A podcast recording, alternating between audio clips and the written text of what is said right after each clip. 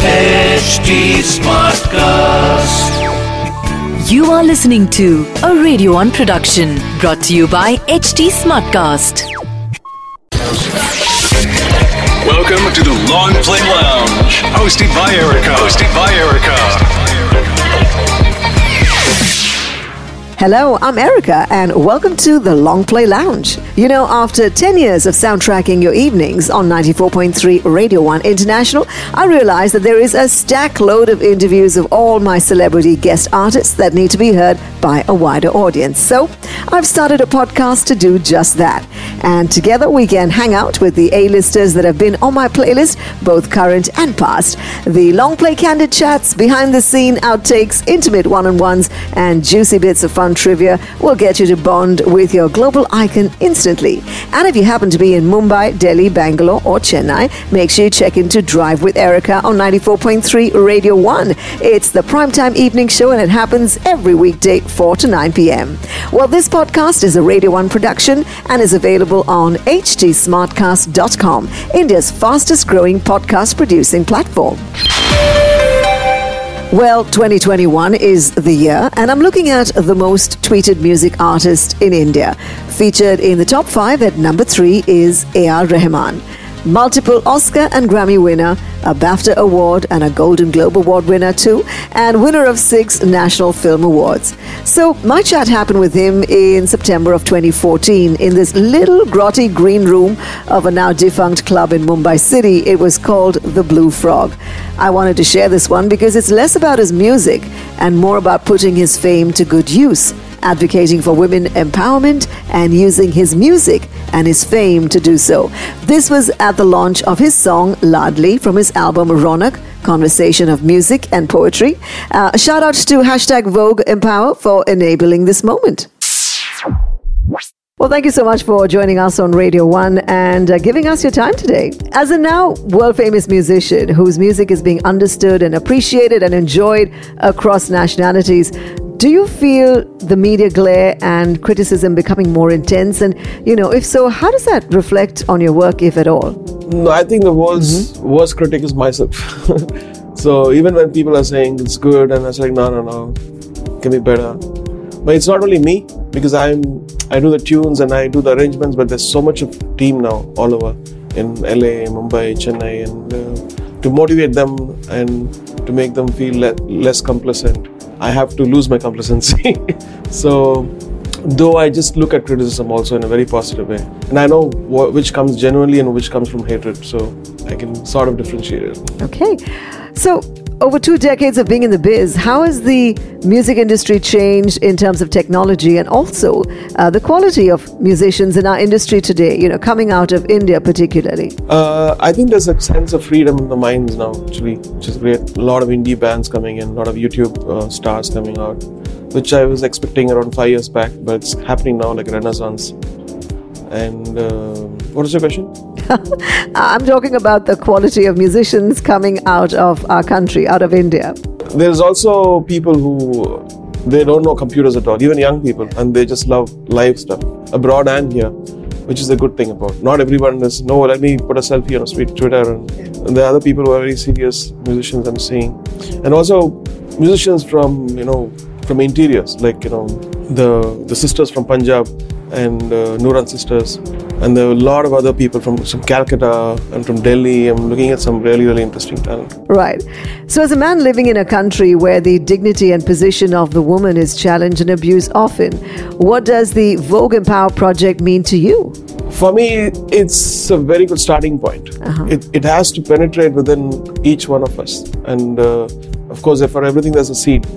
The seed, it's getting deeper and deeper. The whole thought process of this thing gets deeper and many good things are going to come out, I feel. Right. Importantly, as a husband and father of 2 lovely daughters, what does women's empowerment mean to you? It takes a lot. For me, coming from India, you have a certain mindset. But for me, traveling has opened up a lot. Right.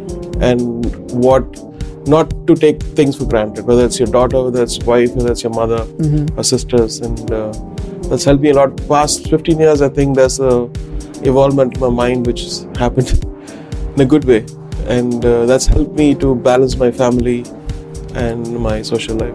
Okay. So what more do you think needs to be done in this country for women? First of all, respect. Okay. And it starts from there. Then, of course, it only goes up. What's your message then to the girls and women in India? Be empowered, be strong, and never let your insecurities, pull you down. Right. And that's it. So, is there a woman in particular that inspires you today? Of course, I start with my mother, who is one of the more key roles she's played in my success. Right. And of course, my wife, who's the mother of my children, and my daughters now. I have to ask you, what is your pledge for Vogue Empower? My pledge is to give respect, and it starts from there. As I said before. Okay. For me, even I have staff who are women in music. And because I have daughters and I wanted them to feel comfortable about people working and not like a typical Indian mindset, smaller mindset, which used to be there before. Right. And what makes this one different from other women empowering initiatives? What makes it stand out? First of all, it's from Vogue. And so it is really, really important. And I felt a good vibration when I heard about this. And strangely, I've done when I was working with Mr. Kapil Sibal on the album Ronak, he came up with this beautiful lyric, Ladli, and it was so simple that I really wanted to give my energy to make it, and I never knew that it's going to synchronize with work, and it all fell apart. Nothing was planned, it just happened, and that's the best thing about it. Okay, well, coming to the album and Kapil Sibal, working with him and working with Lata Mangeshkar, what was that experience like? I wanted something simple, and I wanted to do something other than films, and this came about, and he showed me at a common friend's house, he showed me a lot of lyrics, and he said, it'll be great if you can do some other stuff. So I said, okay, let's do it, and just started like that. And then we worked, we released a couple of singles, and today the album is releasing. I'm very excited about it. All right. So you are involved in another project with respect to music education in particular. It's called your Sunshine Orchestra. So a little bit about the Sunshine Orchestra affiliated to your KM Music Conservatory that you founded. Sunshine Orchestra is one of the most important things. I never knew that it could become the most important thing. It was an idea which was selfishly planned. That I need string players, and all our string players are old in Chennai. And I said, why don't we pick up? And all the kids who joined my college where I wanted to learn keyboard or composition or voice, and nobody ever took string instruments. Very few people took it.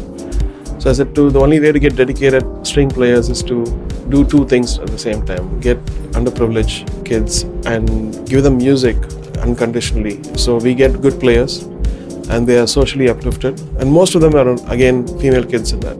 Okay, let's come to your peers. Who are your peers that you admire? So many. And even the younger people, I learned so much. I think that's the only way when you appreciate, you learn and grow. Well, thank you so much for your time. Brilliant to have had this chat, with men like you supporting the women, in our country today. We can look forward to a bigger, brighter and better India. Thank you so much for joining us on Radio One. Thank you so much. Well, our trivia tidbit attached to this episode has to do with A.R. Rahman's 2014 album Ronak, whose single Ladli fueled our chat earlier. The lyrics are penned by one of India's leading politicians, Kapil Sibal, while serving the post as the Union Minister for Communications and IT and Law and Justice. The album is Kapil Sibal's second lyrical attempt after the Bollywood movie Banduk. His moving poetry is brought to life by the music of A.R. Rahman and Lata Mangeshkar's timeless voice. And that's a wrap. I hope you enjoyed it as much as I did bringing it to you. And yes, there's more uploaded for this season 1. Now, please do drop us a text or email with your comments to Erica_D_official or 94.3 Radio 1 India, both on Insta. We really work off your feedback and would love to know what you think and how we can improve and who we should try and interview next. We got lots more interviews for you to enjoy this season, so binge on it or sample it slowly. You can decide. For more feedback, you can reach out to us on HT Smartcast. We are present across all social: Facebook, Twitter, Instagram, YouTube, LinkedIn and Clubhouse. And to listen to more podcasts, log on to www.htsmartcast.com.